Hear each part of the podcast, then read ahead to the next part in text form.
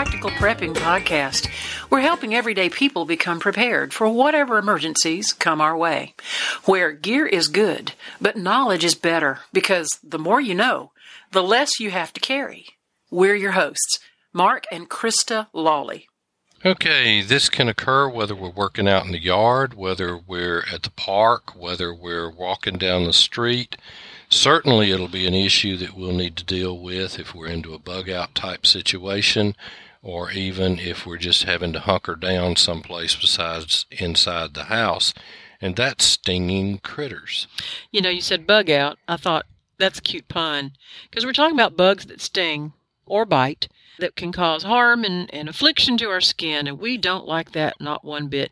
Here's just a little comprehensive list of what the, some of the stinging bugs we have in America, and that would be this list of bees, wasps, hornets, yellow jackets, horse flies, bumblebees, fire ants, and scorpions that can sting, and spiders will bite, which hurts like a sting. Mm-hmm.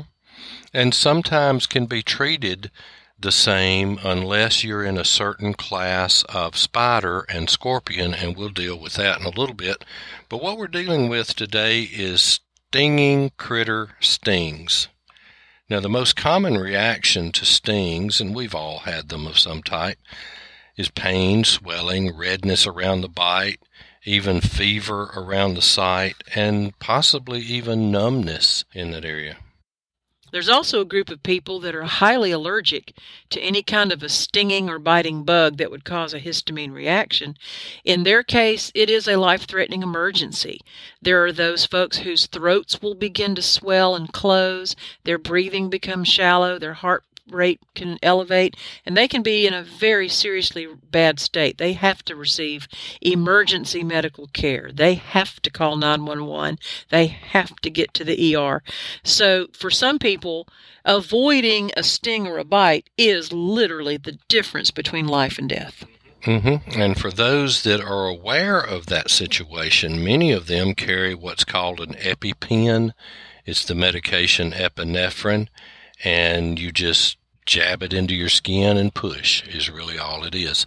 And it's something that gets these people out of trouble because immediate administration of epinephrine can be the difference between life and mm-hmm. death. I've seen I've actually witnessed that when I was teaching in a school. And for those folks, that EpiPen being available makes the difference because sometimes medical help could be, depending on where you are, anywhere from five minutes to 30 minutes away. It's true. So we want to do that, be aware of that. But thankfully, most stings are not life threatening and are easily treated. Yes, the first thing you want to do once you know you've been stung is to remove that stinger if it's still lodged in your skin. Be careful not to squeeze the stinger because that's going to release more of that venom into your skin. This is not the time to be using tweezers to exactly. get that Exactly. You want to try to scrape the stinger as if you were like running a butter knife across butter. You want to use maybe a, a credit card or a blunt, non sharp knife edge to scrape across to dislodge the stinger. And it'll be very obvious when you see it come loose. Mm-hmm. And then wash that affected area after that. You can use some ice packs, maybe what I would call some wrapped ice packs. I wouldn't put ice directly on the skin. I would wrap an ice pack in maybe a small towel or fabric or shirt and then apply that to reduce some of the pain and swelling. There are also a lot of over the counter antihistamines and topical anti itch creams and even pain relievers that can help. One of them is called Afterbite. Right. We use after we carry Afterbite, and we have some little sting kill ampules. Mm-hmm. You just crush them, and I don't know that there's an expiration on them. I have them in my hunting bag that have been in there for years and years. But when you crush it, that green liquid uh, releases into that piece of cotton, and you can just daub it onto the side of the injury. We have added a way for our listeners who would like to support the podcast to do so. We love our coffee, so you can go to buymeacoffee.com slash practical prep and buy us a cup of coffee. That's buymeacoffee.com slash practical prep. Here's the next one that I've actually used personally on myself. I got a honeybee sting when I was a kid, and I remember my grandmother telling me about making a paste out of baking soda and water, something along the lines of almost like a peanut butter consistency, kind of wet and spreadable, but also will hold its shape. You can apply that directly to the sting site, and it will immediately cool the skin and it will stop your desire to want to itch and scratch because the itching and the scratching can tear your skin open and can actually make the sting uh, effect even worse. So that baking soda and water paste onto the sting site directly, very, very soothing to the skin. I have done that personally, actually more than once. And then there's the old timer's remedy, and I heard a friend of mine the other day talking to his wife on the phone, and I heard him telling her to do that. And this is to use tobacco juice. Now you can use chewing tobacco, you can use some dip, you can use snuff, you can use cigarette tobacco, you can use cigar tobacco, anything like that. And if you're not one that chews and somebody has some there, you can put it in some little container and put a little bit of water in there with it just to get it wet. And then you can put that wad of tobacco onto the sting. And that's an old timer's remedy and it works fairly well. How about that? Did not know that. Learned something today. Now, here's some signs of severe reactions. And, folks, this is when it's time to call 911 in America or whatever the emergency number is in your country or your state or your locale because this is a true medical emergency and you need to get help on the way. Chris mentioned some of these while ago difficulty breathing, rapid heart rate, swelling of the lips or the throat, nausea or vomiting, fever, and that's sudden and severe fever, muscle spasms, confusion, loss of consciousness, any of these symptoms, you need to be getting professional help on the way. Now we're going to jump over to spider bites for just a moment. And we realize that the list that we're going to get into can include some American species of spiders, and several of these are international. These are foreign spiders, but we, we need to know these things because many of us travel internationally, and many of us are going on all sorts of uh, environmental safaris where we're getting into the wild and in the environment, and we're going into where these spiders live. And so you need to be very aware. Keep that insect repellent on you at all times. But in the unfortunate event of being bitten by one of these, and I'm going to give you the list of the ones that we believe you need to seek medical care immediately without thinking about it. You must get medical care.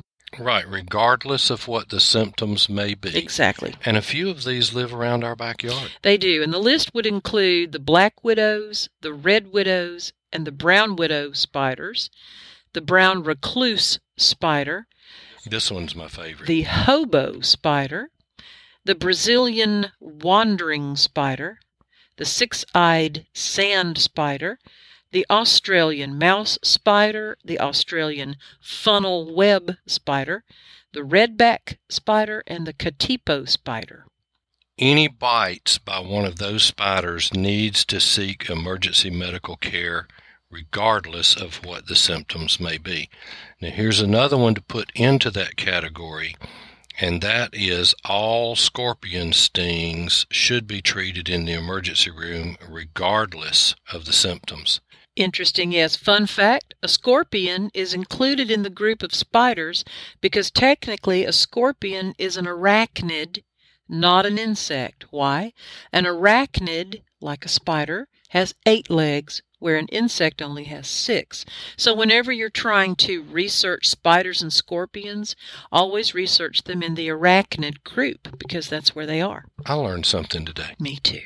Anything else you want to add? Try to avoid insect bites. Make sure to carry insect repellent. Make sure to use insect repellent. Think like a bug. If you were a bug, where would you go on your body? And make certain that when you're out of doors that you have that insect repellent to give yourself the best opportunity to not be bitten or stung. And this is something that we want to do what we can to keep them away from our house, whether it is natural barriers of certain types of plants whether it is using pesticide, natural pesticide, chemical pesticide, whether it's using, and I know that you have used a number of times, you've used some type of essential oil to keep away spiders and such as that. Yes, there is a solution you can make with peppermint oil and water, and it's easily Googled. You can look on Pinterest for peppermint oil spider spray. hmm Very easy to make, and it's not expensive. You can use any grade of peppermint oil. Does not have to be cer- certified therapeutic peppermint oil. You can buy very inexpensive peppermint oil at most drugstores. We want to do what we can to keep those away. When we're out walking in the woods, we want to definitely spray around our legs, our pants legs, up our socks, and things like that with insect repellent so that we don't have ticks and chiggers crawling up our legs. I even spray the back of my neck as well because I just want to make sure I don't have anything landing on me back there and crawling up my neck. Ugh.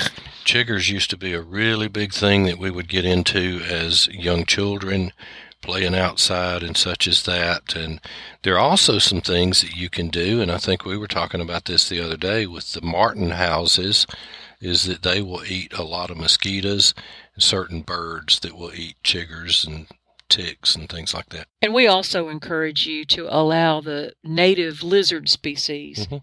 To walk all over your homes and around in your gardens because they're eating up pounds and pounds and pounds of these critters. It doesn't hurt them, but they're doing us a big favor. So if you see a little green anole or a little skink or one of those types of native lizards that in your area that is mainly a bug eating lizard, let them eat the bugs and they're not going to bother you. Right. Anything else you want to add now? Don't get stung, don't get bit. And we'll see you next time. Thank you for listening to the podcast today. And please leave us a five star review. That helps more people be able to hear this podcast. Share it with your friends and family. You can reach us on Facebook at Practical Prepping.